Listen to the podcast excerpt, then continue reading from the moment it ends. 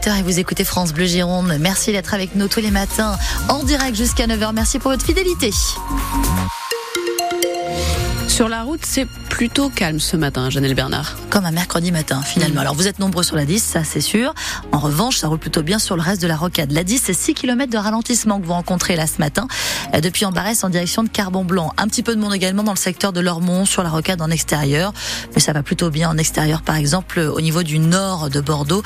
Euh, pas d'accident non plus en cours. Évidemment, si vous constatez une difficulté, vous nous passez un petit coup de fil pour nous dire ce qui se passe sur les routes en temps réel. On compte sur vous. Du soleil pour euh, commencer la journée, tiens. Oui, quelques rayons, mais les nuages devraient gagner du terrain au fil des heures. On devrait rester au sec encore aujourd'hui. Et l'atmosphère est particulièrement douce après la fraîcheur du réveil. Les thermomètres devraient monter jusqu'à 20 degrés à Langon et la Réole, 19 à l'Espar-Médoc, Libourne, Bordeaux et Arcachon. Le défi de la conquête de nouveaux consommateurs pour les vignerons du Bordelais. C'est un passage obligé pour tenter de sortir la filière de la crise, conquérir un public jeune, notamment quand on sait que moins de 30% des 18-35 ans consomment du vin dans les allées de Wine Paris, ce grand salon international dédié aux professionnels du vin. Chacun y va de sa solution, Kevin Blondel en partant d'un constat que beaucoup font sur ce salon. Il y a un côté snob dans le vin en général, à Bordeaux en particulier probablement. Mana Martin, vigneronne dans le Médoc, propose donc des étiquettes originales sur ses bouteilles. L'une s'appelle La Bonne Résolution, pied de nez au Dry January du mois dernier.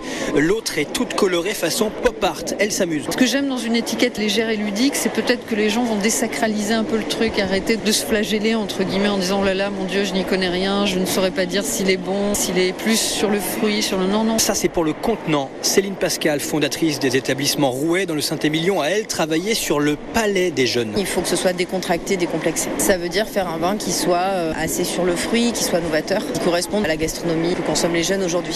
De la nourriture par exemple asiatique, des burgers, plutôt que sur la côte de bœuf. Ce qui peut donner des vins plus adaptés à l'apéro, à l'improviste en sortant du boulot, donc un peu moins fort de préférence. On a sorti un nouveau rosé qui est à 9 degrés d'alcool, dans lequel on a gardé une certaine sucrosité. Il y a un bel équilibre entre l'acidité et la sucrosité de façon à pouvoir correspondre au, goût un peu plus sucré des jeunes d'aujourd'hui. Des vins plus sur le fruit qui peuvent se boire frais, moins alcoolisés, aux bouteilles plus bariolées donc pour attirer des clients plus jeunes, en complément d'une offre traditionnelle qui restera, disent tous les professionnels, parce que beaucoup de clients sont encore demandeurs. Wine Paris referme ses portes ce soir, porte de Versailles à Paris.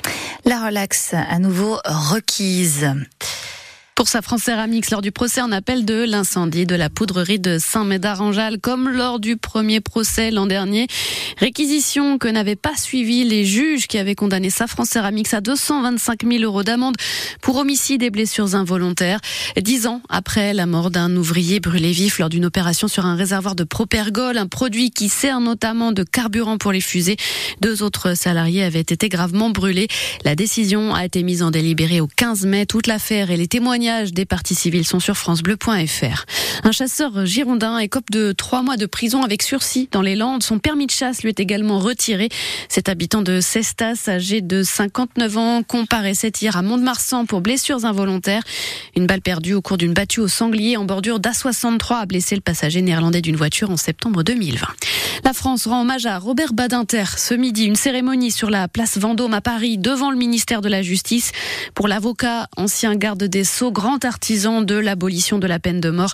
Disparu la semaine dernière à l'âge de 95 ans, Emmanuel Macron a promis de s'exprimer dans son discours sur son entrée au Panthéon. Simultanément, les personnels de justice de Libourne sont eux aussi appelés à se réunir au tribunal en robe pour un hommage à Robert Badinter. On s'oriente vers un week-end bien galère sur les rails. Un week-end de départ en vacances pour les petits Girondins. Si vous avez prévu de prendre le train, le voyage s'annonce difficile. L'objectif, c'est d'assurer un TGV sur deux en moyenne. Ce week-end annonce ce matin SNCF Voyageurs. La grève des contrôleurs à l'appel de la CGT et Sudrail s'annonce très suivie de demain soir à lundi matin, Raphaël Ebenstein assurer le maximum de liaisons entre Paris et les Alpes et une sorte de service minimum sur l'ensemble des grandes lignes. C'est la volonté affichée par la direction de la SNCF, alors qu'environ 7 contrôleurs sur 10 devraient cesser le travail ce week-end, selon les estimations de plusieurs sources syndicales.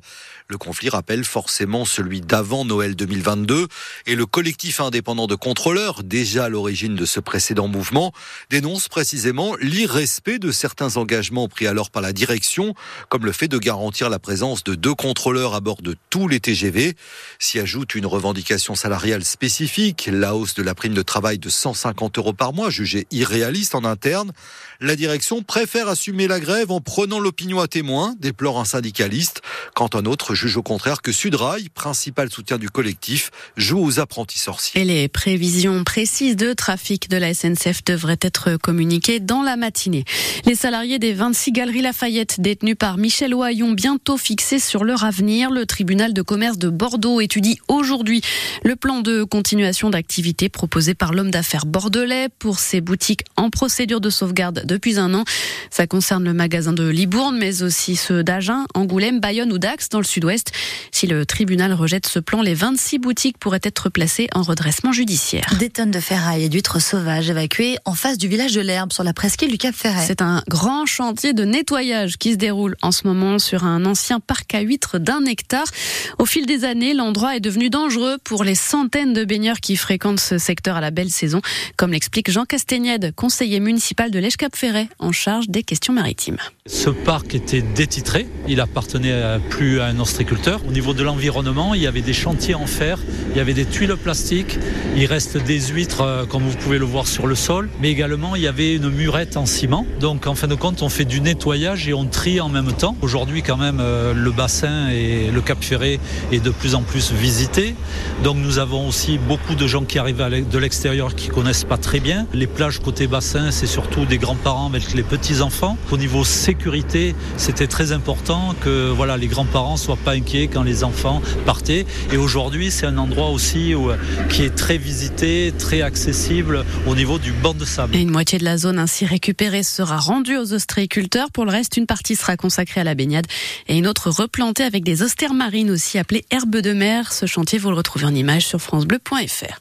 Un exercice de sécurité grandeur nature cet après-midi dans le Réolais. Pas de panique si vous vous trouvez dans le secteur et que vous recevez sur votre smartphone un message du type FR Alerte, une sonnerie bien particulière pour attirer l'attention et un message qui vous avertit d'importantes inondations à venir à Bourdelle, Fontaine, Aréole, Floudès, Bassan et Bari pour la journée de demain. Des inondations tout à fait fictives, bien sûr. Un second message sera envoyé demain pour la fin de l'alerte. Toutes les explications sont là aussi sur francebleu.fr. En hockey sur glace, les boxers de Bordeaux qualifiés pour les playoffs de la Ligue Magnus. Pour la huitième saison consécutive, ticket pour les phases finales validées hier grâce à leur victoire 5-3 sur la patinoire des pionniers de Chamonix et la défaite de Marseille à Briançon.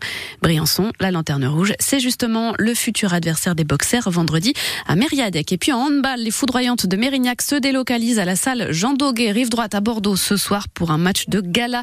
Les Girondines reçoivent le leader, les Dragons de Metz, les championnes de France en titre et leur contingent international. Match à 20h.